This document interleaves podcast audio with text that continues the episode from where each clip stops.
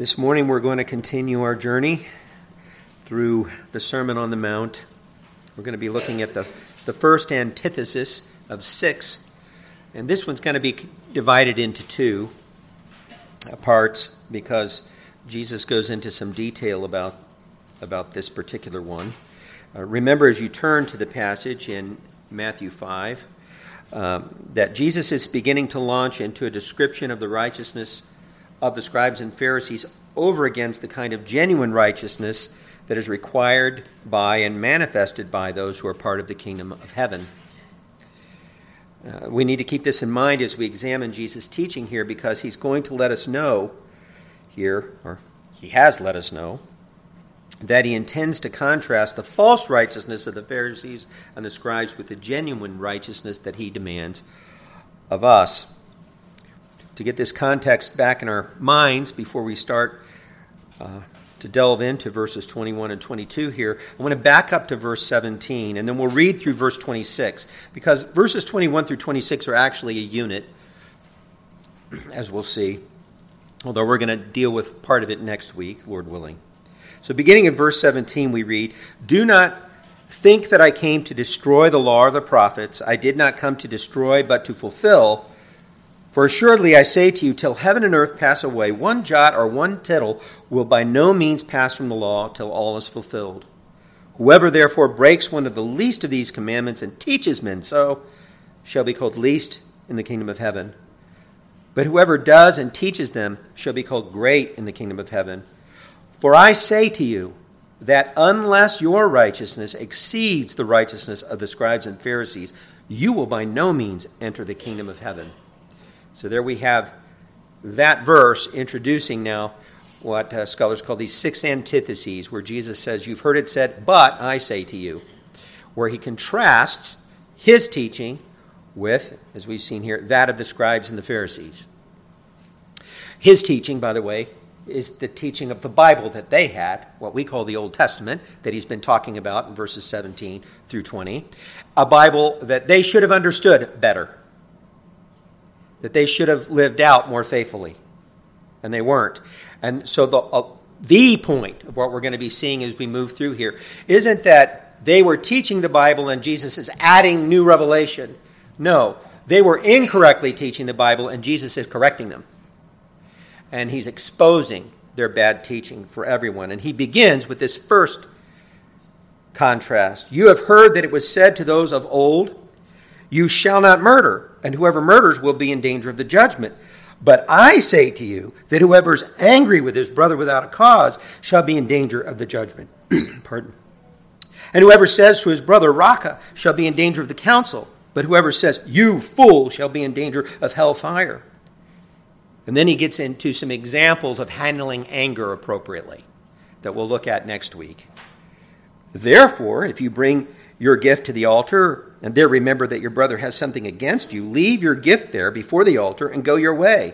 First be reconciled to your brother, and then come and offer your gift. Agree with your adversary quickly while you're on the way with him, lest your adversary deliver you to the judge. The judge hand you over to the officer, and you be thrown into the prison. Assuredly, I say to you, you will by no means get out of there until you have paid the last penny." So we're going to look at those sort of practical examples that he gives of when angry situations happen and a better way to handle them than people might have handled them if all they did was listen to the scribes and Pharisees, right? But today we're going to focus on that first contrast between murder and anger that Jesus is making. Before we do that, let's take some time to pray. Holy Father, uh, I'm reminded this morning of how much I just feel so privileged to be here at Emmanuel. Um, I'm reminded by the conversation we had in our Sunday school period this morning, what a loving group of people that we have here. They love you and they love each other, because your Spirit is at work among us and we can see the fruit of it. And I am just so privileged that I get to be here and be a part of this church. And I'm doubly privileged that by your grace, I'm called to be one of the pastors. Um, I can't imagine serving a more wonderful group of people than these. Help me to do that well now in this time. Help me to teach them well, to be faithful to your word. We we need to hear you speak through your word. And so I pray that you will work through the power of your Spirit in our hearts to help us understand what it is you want to say to us through your word today. We'll, we'll give you all the glory for, for what you do as a result, because you alone deserve it. We ask these things in the name of our great God and Savior, Jesus Christ. Amen.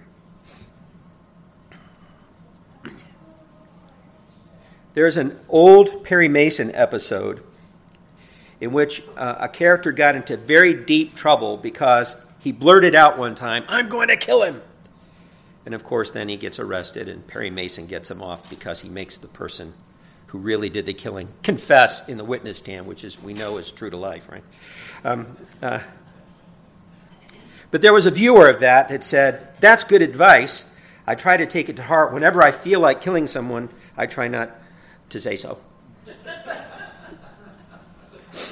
Now, I think that that illustrates a truth that uh, perhaps we should all keep in mind, uh, not that when we feel like killing someone, we should avoid saying so, not that truth, uh, but uh, I think many people maybe have flippantly said in anger that they felt like killing someone, but these same people no doubt think that as long as they don't actually kill someone, they haven't really done anything wrong. In other words, the anger that would make them say something like that is fine, so long as they don't follow through. But Jesus has a problem with the anger that would even lead someone to say something like that. And we should too. And we're going to see this very clearly in the passage before us this morning. Um, because folks like that, who don't have a problem with the anger that might lead them to say something like that, as long as they don't actually kill someone, are really like the scribes and Pharisees that Jesus is addressing in this passage. They have, you might say, pharisaical self-righteousness, but not the kind of righteousness that is expected of those in the kingdom of heaven. We'll see this clearly in the passage before us today, and we're going to examine this passage under two main headings, and hopefully you have your notes there. First is the truncated teaching of the Jewish leaders. That is, they cut off some important teaching from the Bible. Uh, and then the true teaching of Jesus that counters that. We see the truncated teaching of the Jewish leaders in verse twenty-one, where Jesus brings it up and says, "You have heard that it was said to those of old," and this is a way of re- referring to what the prophets said to the ancient generations who received the law, right? Those, that must be what he has in mind because he quotes the law. "You have heard that it was said to those of old, 'You shall not murder,' and whoever murders will be in danger of the judgment."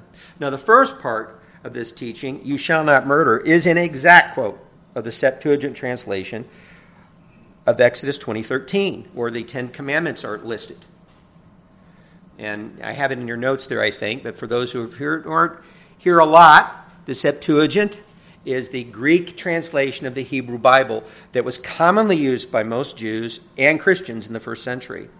It's what is quoted in the New Testament when they're quoting the Old Testament most of the time. And so everybody would clearly recognize this as one of the Ten Commandments, right? The first part of the teaching, direct quote of the Bible. And and he's saying that you've heard it was said, and by from whom? Well, the scribes and Pharisees were the people that were teaching most of the time, right? They quoted the Bible and taught the Bible. "You shall not murder." Good on them for that. But the second part of the teaching, "Whoever murders will be in danger of the judgment," that's not a citation of any particular Old Testament passage. It represents rather the common teaching of the scribes and Pharisees, which, when compared to Jesus' teaching that follows in verses twenty-two through twenty-six, shows that their problem here is not that they're wrong about this teaching so far as it goes, but that they stop short of going any deeper. And, and I, by the way, I think the judgment they have in mind is most likely the judgment of God, not just the judgment of their fellow people. Because even if they had that in mind, it's because God wants them to judge it. It's ultimately God's judgment they're carrying out, right? The traditional teaching focused here upon the, the more easily kept portion of the law so that they could more easily appear righteous to others. After all, most people can pretty easily avoid murdering someone. I don't know about you, but I managed to get through almost fifty-eight years of life without murdering anybody, right? And it wasn't hard, it, you know, for me to do that. Uh, I found it pretty easy to get through almost fifty-eight years of life without murdering anybody. And so should I pat myself on the back and say, boy, what a good boy am I? I'm not a murderer. I'm righteous. No, because I've been angry enough to kill somebody probably a few times, particularly in my B C days.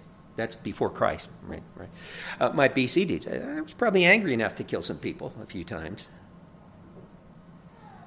Although I followed Perry Mason advice and didn't usually say so, right? But that didn't make me righteous. Not in the eyes of Jesus.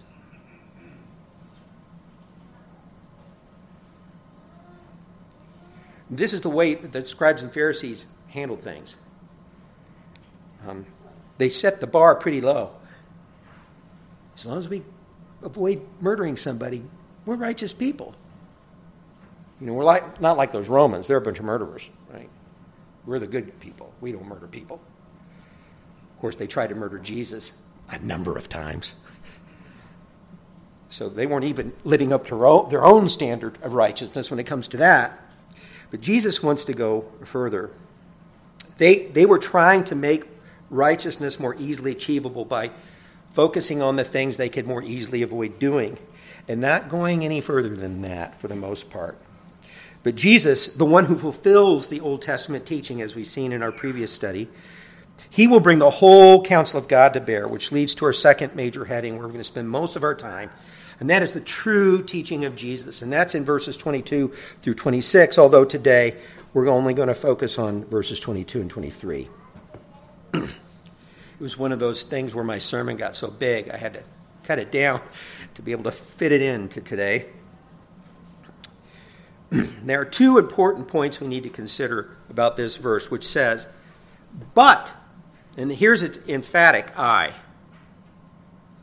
Um, when you're speaking Greek in the first century, you don't usually use the pronoun I. It's included in, in the verb, right? It's implied in the verb. And when you do add the pronoun ego, I, you're doing it to be emphatic. And that's what Jesus does in these antitheses here. He says, you've heard it said, but I say to you. Now, when he emphasizes that the way he does, he's doing something here that people aren't used to. He's saying, what I have to say is more important than those scribes and Pharisees. I'm the one you should listen to here. Because he's the one who's teaching the Bible. Of course, he's also the Son of God. I say to you that who is, whoever's angry with his brother without a cause shall be in danger of the judgment. Again, there are two important points to consider about what he says here. First, Jesus is referring not to any and all anger, but to anger without a cause. Now, this Greek phrase, or, trans, or this English phrase, rather, translates actually a single Greek word, eke, or eke, which is found in some manuscripts. Uh, well, actually, it's found in the majority of manuscripts. There's some manuscripts in which it's not found. But I think it's original. But let's assume you have a translation that leaves that out, the without cause. But I say to you, whoever's angry with your brother, you don't have the without cause, shall be in danger of the judgment. I'm going to put it to you that if you take this in the larger context, Jesus has to have unrighteous anger in mind when he says this. Because Jesus distinguishes, and the Bible distinguishes elsewhere between unrighteous and righteous anger. So even if you don't have the without a cause statement that I think should be there, um, it still has to be what Jesus is talking about. He's not condemning all anger. After all, he got angry. God is angry at sin. Not all anger is sinful. Not all anger is wrong. So Jesus isn't giving a blanket condemnation of any and all anger. He clearly is dealing with unrighteous anger, what what the Greek text that I have and, and, and appreciate in most of the manuscripts says, anger without a cause. Um, so whether you have have that phrase or not, it certainly reflects what Jesus has to be talking about here. And that is unrighteous anger. Because we know, again, that there's a righteous anger that is not sinful. Jesus is a classic example of that. Of course, we could look at uh, the two times that he um, drove the moneylenders out of the temple. If you don't see anger in that, I don't think you're reading the text very well. But here's here's a text that says right out, plainly that Jesus was angry. In Mark three, one through five, you should have all these verses in your notes. We're told he entered the synagogue again, and a man uh, was there who had a withered hand. So they watched him closely, the people that were in the synagogue, whether he would heal him on the Sabbath, because they felt like healing someone on the Sabbath would be work, right? And he would be breaking the Sabbath. And that's because they didn't understand the Sabbath any better than they understood most of the rest of the Bible, right? Um, and they did this so, so that they might accuse him. So they're watching him. What's he going to do when this man with a withered hand comes up? If he's going to heal him, we can accuse him of working on the Sabbath and, you know, try to make him look bad. That's what they're wanting to do. So what does Jesus do? He said to the man who had the withered hand, "Step forward." And then he said to them, the people looking on, "Is it lawful on the Sabbath to do good or to do evil, to save life or to kill?" They had all their petty rules about what counts as work or not in mind. And Jesus says, is it is it right on the Sabbath to care about what God cares about or not? Human life and well-being?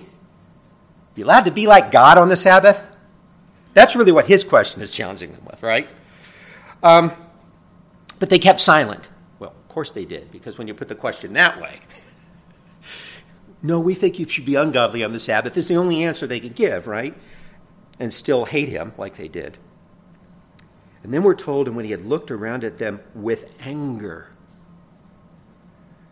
being grieved by the hardness of their hearts, he said to them, "Stretch out your hand." And he stretched it out, and his hand was restored as whole as the other. When Jesus said, "I say to whoever is angry with his brother shall be in danger of judgment," that's not the kind of anger he had in mind. He was angry with his brothers, with a cause. It was righteous anger. It was appropriate. In fact, the other people in that room should have been as angry at those nitpicky, heretical legalists as he was. And there's a problem if they weren't, right? As John Stott aptly states, "Not all anger is evil, as is evident from the wrath of God, which is always holy and pure. And even fallen human beings may sometimes feel righteous anger. Although being fallen, we should ensure that even this is slow to rise and quick to die down." You know, we're capable of righteous anger, but usually not for very long. In us, righteous anger turns unrighteous pretty quick. But that doesn't mean we're incapable of righteous anger. I think Stott is correct about that. As the teaching of the apostles makes clear in James one, nineteen and twenty, we're told, "So then, my beloved brethren, let every man be swift to hear, slow to speak, slow to wrath." Now, if, if wrath is a sin, well, then so is hearing and speaking, and this little trifecta of things he's saying here, right? Uh, no, it's okay to hear. It's okay to speak. You should be slow to, right? Swift to hear and slow to speak, but slow to wrath. Sometimes we can tell whether our wrath or our anger is righteous or not by how quickly it has arisen in us. Sometimes we can tell that way. He says, "For the wrath of man does not produce the righteousness of God." Godly wrath might. Right? But a quick temper, how often does that produce the righteousness of God? Well, James tells us you got to be careful with that. In, in, in Ephesians four, twenty-five through twenty-seven, the Apostle Paul says, "Therefore put away lying. Let each one of you speak truth with his neighbor, for we are members of one another. Be angry and do not sin." And then he's citing a psalm there. "Do not let the sun go down on your wrath, nor give place to the devil." So even when you have righteous anger, you've got to avoid sinning. And how, how could you sin even if you have righteous anger? Well, letting it go on too long and not dealing with what caused it. Right? Don't let the sun go down on that, because you'll give a place for the devil to come in and cause problems, because you, grudges start that way, right? So, but there is a righteous anger, is the point. Jesus isn't condemning this. He's condemning anger without a cause, or unrighteous anger. Consider also Paul's praise of the Corinthian church for their response to a grievous sin in their midst.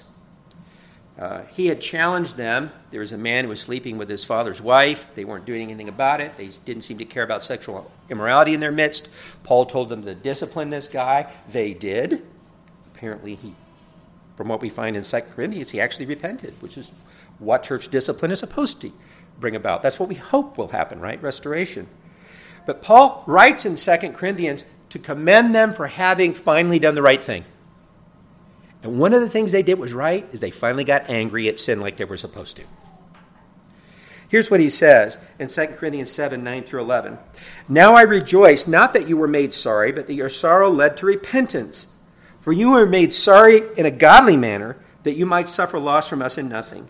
For godly sorrow produces repentance, leading to salvation, not to be regretted. But the sorrow of the world produces death. For observe this very thing, that you sorrowed in a godly manner." And, then he's gonna, and that led to repentance, right? And now he's going to talk about what that was like. What diligence it produced in you. What clearing of yourselves. What indignation. And of course, indignation is a word for righteous anger. And that's what the Greek word means here. A feeling or strong expression of strong opposition aroused by something that is wrong. Right? It's a righteous anger. And then he says also what fear it produced, what vehement desire, what zeal, what vindication. In all things you proved yourself to be clear in this matter. See, one of the problems that they'd had is that there was all kinds of sin in their midst, and they didn't care. They didn't even get angry about it at all. And they should have been. A godly sorrow has righteous anger mixed in with it, right? That's what Paul is saying. And I saw that in you. I knew that you had a godly sorrow, because that righteous anger was, you finally got mad at something you should have been mad at. Sin. As uh, John Trapp, the old Puritan commentator, once wrote, "He would be angry and not sin. Let him be angry at nothing but sin." That's pretty good advice, don't you think? So it's clear that Jesus certainly did not mean to say that all anger is sin, that only anger without a cause, or unrighteous anger. And uh, that's the way you have to assume he's, that's the meaning you have to assume that he's, he has here, regardless of what text you're following, right? And this is clear not only from his own actions, but from the teaching of the apostles, as we've seen. So that's the first thing. Jesus is dealing with unrighteous anger. Second, Jesus isn't really saying anything new here.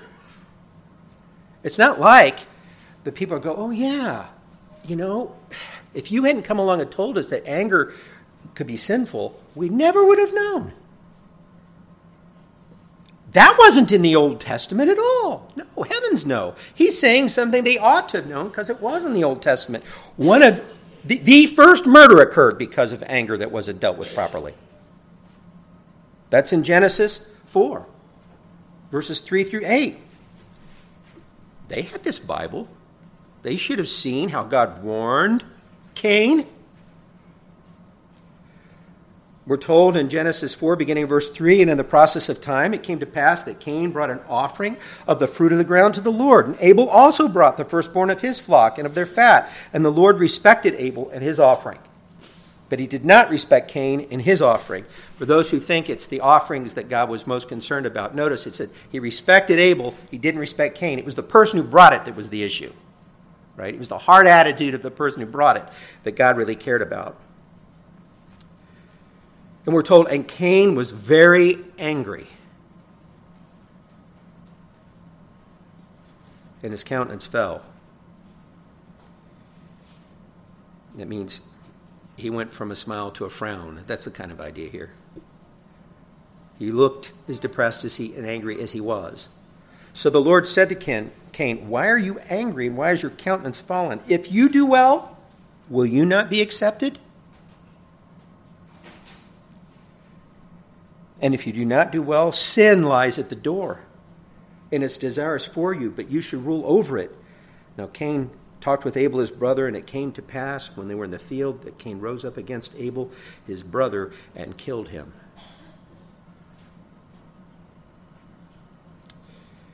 Where did this sin begin? God didn't confront him because he accidentally said, I'm going to kill him or something. It's because he was angry enough to do it. The anger was the problem. Any reading of this text tells you that. God confronted his anger and warned him about the sin of it. So all they had to do was get to our Genesis chapter four to know that anger was a problem in their reading of the Bible, right? Later on in Leviticus nineteen, seventeen through eighteen, this is a, a passage that a lot of people don't read all of. Um, It says, you shall not hate your brother in your heart. You shall surely rebuke your neighbor and not bear sin because of him. Something that the Corinthians finally got around to doing, right? Uh, you shall not take vengeance nor bear any grudge against the children of your people, but you shall love your neighbor as yourself. I am the Lord. Most people know that command here. You shall love your neighbor as yourself, but they forget the context in which it's said. And there are a lot of Christians today think loving your neighbor as yourself was, you never show anger about their sin. That's the exact opposite of what it says in this passage. But it also warns about carrying a grudge. See, you should get angry enough at sin to rebuke it if you love your brother, but you should never carry a grudge against him. You should be forgiving in your heart, right? These are the ways you love your brother. These are the things you do if you love your brother. You do what the Corinthians did. They were hating their brother when they weren't confronting his sin, and they weren't having indignation or righteous anger at it. And when they finally had the correct, sorrowful, right, repentant attitude toward God, that they wanted to do things and love the way God says to love, they finally did the loving right thing. They dealt with the sin in their midst. They also didn't carry a grudge. He was restored, apparently. We have to keep this in mind. A lot of people have a bad idea of what both anger and love are these days. So that even in Leviticus nineteen, we see a righteous anger, but also an unrighteous anger. You can't carry a grudge. You deal with the sin and you move on. You don't harbor anger toward your brother if you love him. You forgive him. Proverbs twenty-two, twenty-four, and twenty-five says, make no f- friendship with an angry man. And with a furious man do not go, lest you learn his ways and set a snare for your soul. Scribes and Pharisees knew these passages, but they weren't focusing on them like they should have been. They were probably angry like this all the time. In fact, once Jesus came on the scene, an angry man or a furious man is what most of the scribes and Pharisees were most of the time, because they were angry enough at Jesus to plot his death constantly. And they eventually did murder him. Why? Unrighteous anger. So they should have listened to Jesus. They clearly didn't. Notice also that our Lord Jesus said that someone who is sinfully angry toward his brother is in danger of the judgment, or as it is in the E S V, is liable to the judgment. That is, such a person is just as guilty of a crime that deserves judgment as the one who commits murder, even if anger is not as serious offense as murder is. There's a death penalty in the, for murder in, in God's law in the Old Testament. There's not a death penalty for anger. And so if the scribes and Pharisees thought, well, anger is not as serious a sin as murder, we're not going to put you to death for it, That doesn't mean it's not a serious sin, though. Jesus is, here's the thing, it is a serious sin. You can't ignore it like they're doing. What judgment does he have in mind? Perhaps the scribes and Pharisees, when they spoke of judgment, had judgment before the Jewish authorities in mind. But as I said, even they would ultimately have seen that only as carrying out of God's judgment. I think Jesus for sure has the judgment of God in mind, which I think his letter reference to hellfire seems to confirm. And after all, only God can judge a man's heart. Only he's the one who knows what's in our heart, whether we're harboring anger or not. Yeah, sometimes we let it slip out, but God's the one who judges the heart. So I think he has God's judgment in mind. So Jesus not only shows here that the traditional teaching diminishes the demands of the law in order to make it more easily lived, at least in the eyes of the scribes and the Pharisees, but it also tends to focus on man's judgment perhaps rather than God's. The Jewish tradition, as we've seen in past studies and we'll see as we move on in the Sermon on the Mount, is usually all concerned about uh, external acts of righteousness. It pretty much ignores the heart. That's why Jesus has to constantly point out the heart issue. Jesus goes on to say in verse twenty-two, the first part of the verse, and whoever says to his brother, Raka, shall be in danger of the council. Now, the word translated Raka here is itself actually just a transliteration of an Aramaic word, which means something like empty one. Empty-headed. It is a term of abuse or put-down relating to a lack of intelligence and is a form of vo- verbal bullying, as one uh, Greek lexicon puts it. As John Stott has pointed out, it appears that Raka is an insult to a person's intelligence, calling him empty-headed, and commentators vie with one another in proposing English parallels like nitwit, blockhead, numbskull, or bonehead. I think uh, Martin Luther might have said dunderhead or something like that, right? At any rate, I, I think we all get the point. Um, it's a term that is meant as the worst sort of ridicule. So when Jesus said that the person who in anger, because he's talking about doing this in anger in the context, calls another person such a name, when he says that they're in danger of the council, I think he once again has the judgment of God ultimately in mind here. Now, he used the, the Greek word synedrion, which we translate as Sanhedrin, because it was a word that was used to, to refer to what we call the Jewish Supreme Court. Their Sanhedrin is made up of the most eminent Jewish leaders, and Jesus had to appear before them when he was put on trial, for example. And some people think that that's what is in mind here. In fact, some translations um, will take the first part of this verse and say the danger of the judgment is a danger of the court. And then the second one is the Supreme Court, the, the Sanhedrin. But I think both have, have to do with God's judgment.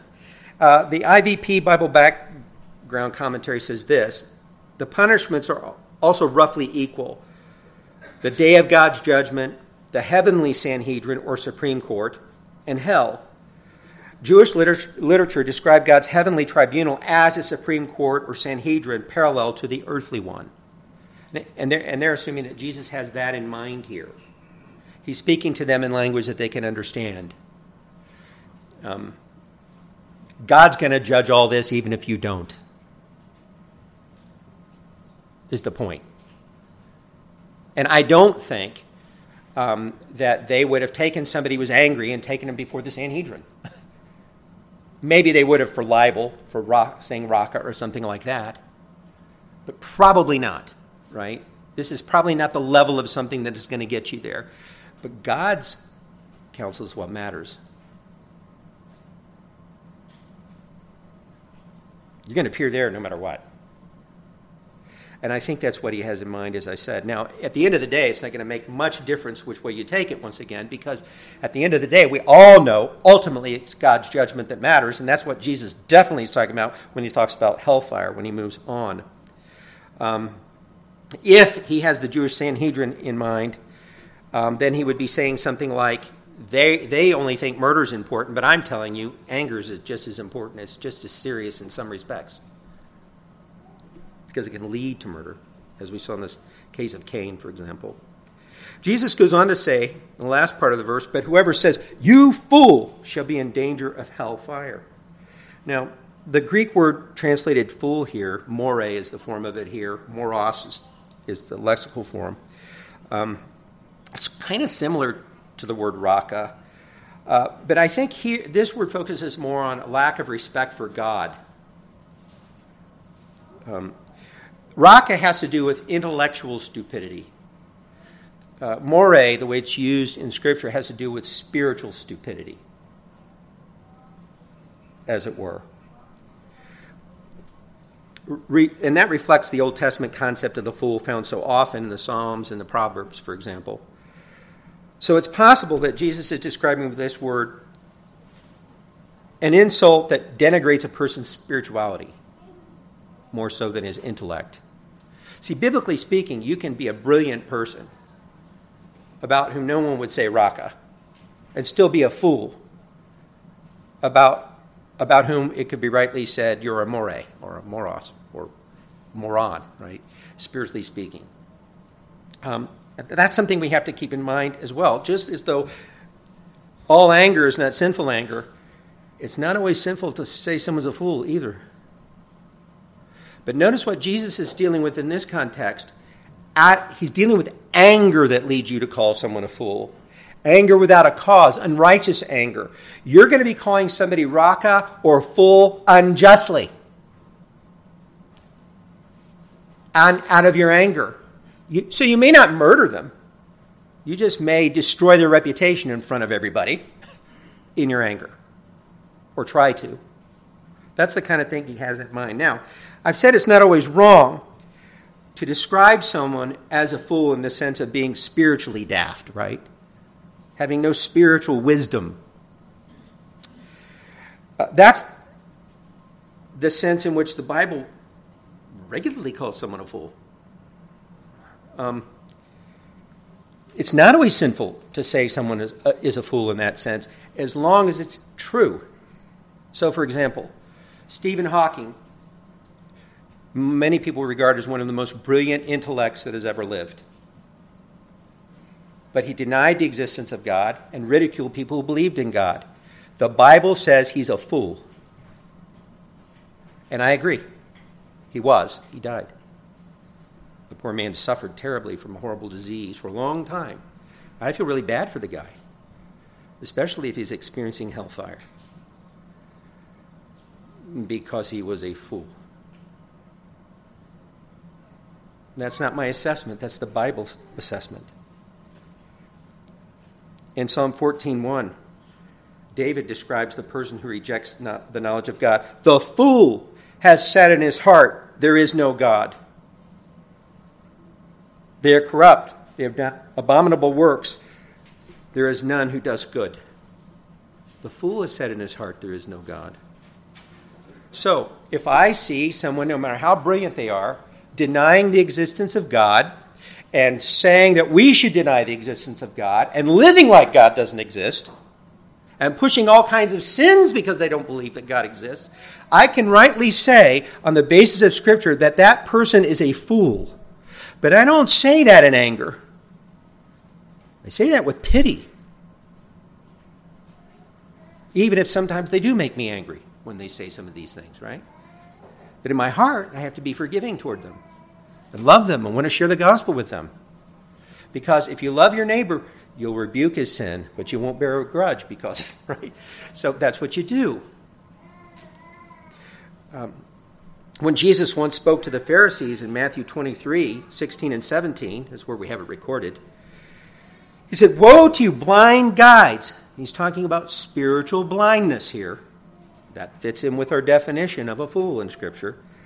"Woe to you, blind guides, who say, whoever swells by the temple, it is nothing, but whoever swears by the gold of the temple, he is obliged to perform it." Fools and blind, he called them. That's moros, by the way. That's the same word that we see in Matthew five twenty-two, where Jesus says you shouldn't call somebody this, in unrighteous anger.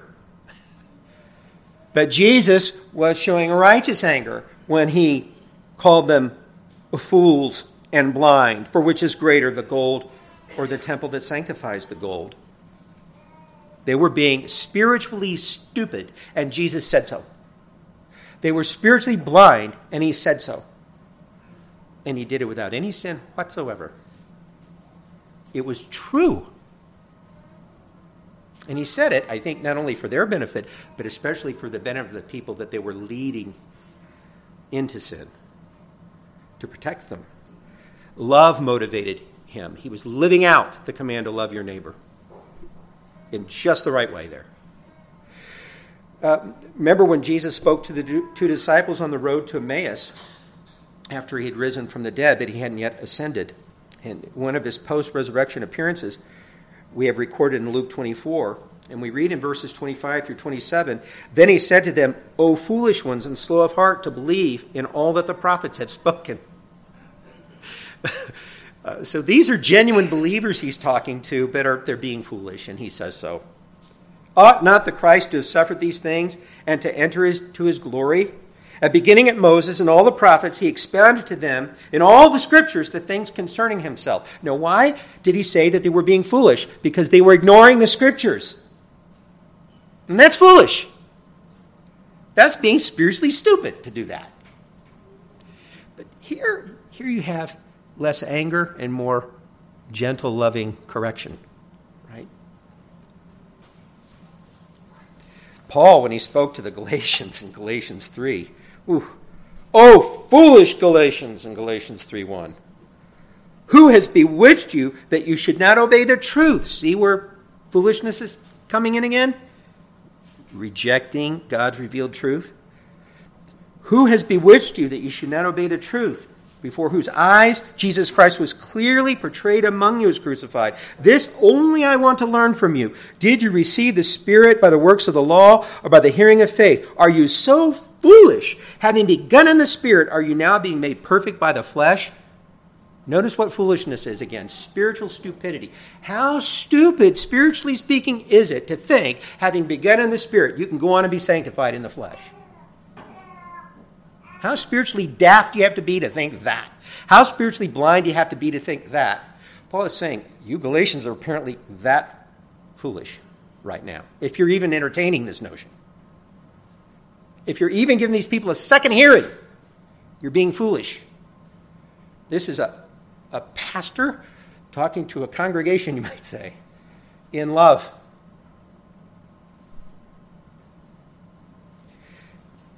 One more example from James two seventeen through twenty. And this is toward those who would distort what true saving faith is.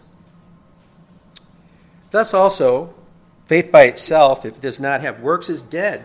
But someone will say, you have faith and I have works. Well, show me your faith without your works, and I will show you my faith by my works. You believe that there is one God. You do well. Even the de- demons believe that, and they tremble. But do you want to know, O foolish man, that faith without works is dead?" You can't go on saying you have faith in God and it never shows in a life of faithfulness to him. That's his point. Anybody that thinks that is foolish. Notice in each of the examples given a couple of things about the term fool that I've tried to point out. First, in none of these cases was it applied in a fit of anger as some kind of retaliation. Even if Jesus had anger, he wasn't just being mean-spirited. And second, in each case, the term was reserved for those who reject the true knowledge of God or in some way distort the truth of the gospel or the Christian faith or the word of God. And, of course, of those who are so spiritually dense and slow that they just won't believe God's word. Now, we shouldn't go around immediately calling every unbeliever we know, you fool, right? Jesus didn't do that. The apostles didn't do that. In fact, the people that they seem to reserve the word for weren't just your rank unbeliever, right? It were for religious people who profess to know God. It were this. It was. It was for scribes and Pharisees. It w- it was toward the Galatians who were toying with work salvation. It was James, where he was talking to people who were thinking about doctrines that undermine the truth of the gospel. It's people who ought to have known better that they like to aim the word fool at. And we should keep that in mind if we're going to use the word. Although, I don't think it's wrong when you find someone who is a rabid atheist and who has a big name and who's trying to lead the world into atheism, to say that man is a fool publicly is not a wrong thing to do.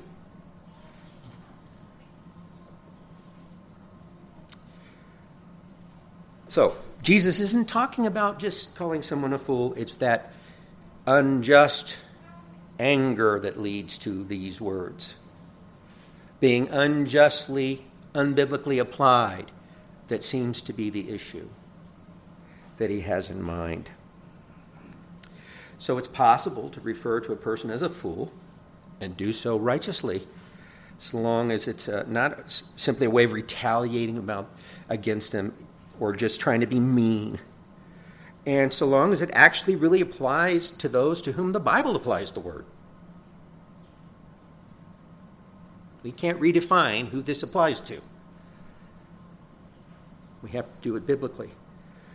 And someone who, in anger, unjustly calls someone a fool, Jesus says, shall be in danger of hellfire. You scribes and Pharisees who think, eh, as long as you're not murdering people, you're doing okay. Yet, in your anger, you will call people names like this. You're just as in danger of hellfire as the guy who murdered somebody. On this earth, you won't get the death penalty. That's not the last judgment. The last judgment's coming, and that's in hellfire, Jesus says. And that's got to be, again, a reference to the final judgment, as it is everywhere in the New Testament where it's, where it's used. I think uh, Kent Hughes was on the right track when he wrote, Jesus is not suggesting a ladder of offenses that result in progressively sterner judgments, as if anger gets a minor judgment, raka, raka a stiffer penalty, and fool, hell. Right? He is simply multiplying examples to make his point, which is the way I take it. In all three cases, this is the judgment of God is what you're going to get. And Jesus is just giving examples of what he means. And of course, all that animosity, he says, in the end, can land one in hell. And that's true. Thomas Constable is also helpful when he writes, Jesus said, the offender is guilty enough to suffer eternal judgment, not that he will. Whether he will suffer eternal judgment or not depends on his relationship to God. There does not seem to be any gradation or progression in these three instances of anger. I agree. Jesus simply presented three possible instances with an assortment of terms and assured his hearers that in all cases there was violation of God's will that could incur severe divine torment. I agree with both of these gentlemen in the way that they take this. So Jesus is talking, he's moving from the unrighteous anger itself to the unrighteous words that it can lead to. The anger itself is sin, the unrighteous anger, but it can also lead to unrighteous, angry words, which are also sin, and all deserving of hellfire, just as murder is. So you people that think, with the scribes and Pharisees, that you can have that kind of righteousness that manages to get through life without murdering anybody, and you're fine, Jesus is saying, no. No, you're not. Don't listen to them. The Bible says anger, unrighteous anger, is a sin. They should have known better.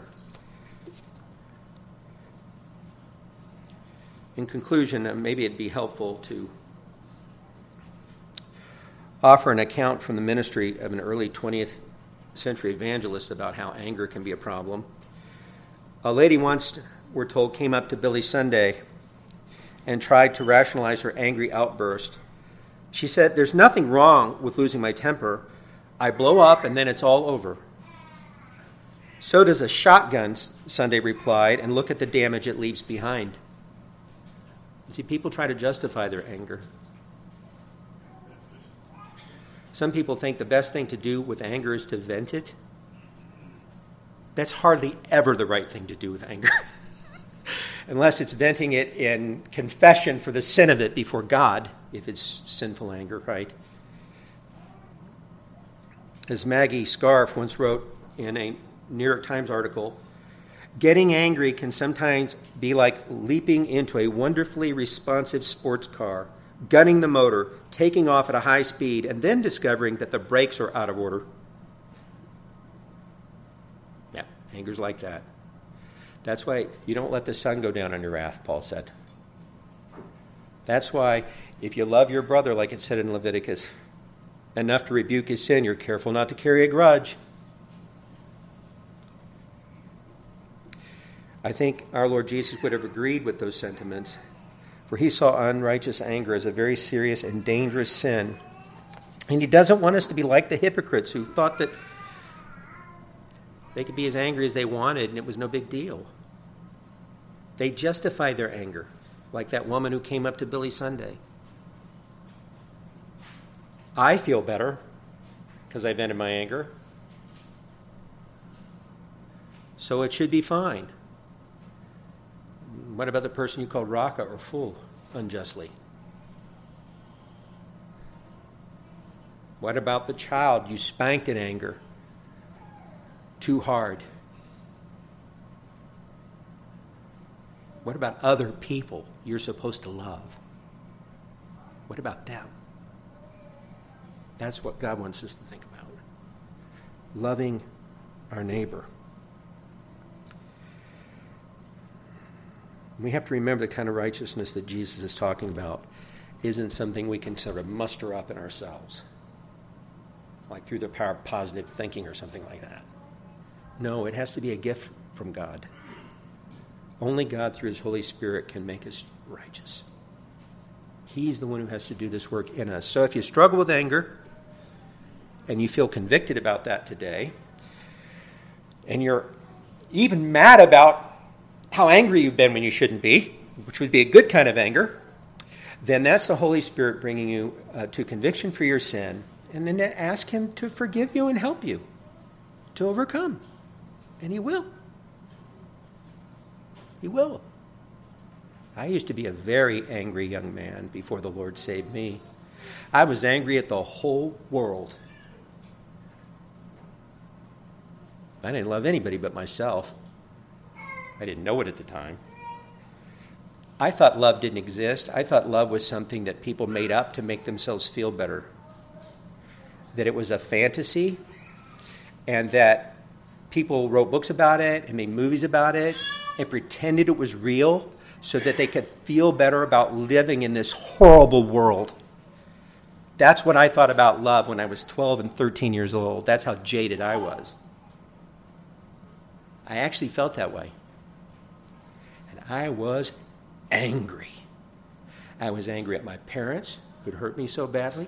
I was angry at my siblings who weren't there for me like I thought they should be. They were kids, for crying out loud, right? Like me. They were as wounded as I was. I was angry at the religious people in my life that tried to talk to me about the love of God, and I would think, are you kidding me? I was angry at everyone and everything. And then a, a perfect father came into my life. He gave his son for me. And he showed me what real love is. And with it, all my anger started to go away. The key in the end is to go and find the love of God. That's the answer. Christ can take away your anger. And then he can redirect it to only the things it should be focused on. Hopefully I get mad about one thing now, my sin. And hopefully I stay angry at that. That's what I'm working on. I hope you will too. Let's pray. Holy Father, it's. It, I hope that I've been able to share. I've tried to be faithful to the whole counsel of God in, in showing what our Lord Jesus must have been saying here, what he what he had to mean. We want to be like him. That's what real righteousness is. It's modeled for us by our great God and Savior, Jesus Christ, and everything he ever said and did. And there are some things we'll never be able to emulate because we're not sons of God by nature like he was. We're sons of God by adoption. We're not God, and there's some things that he did we cannot do.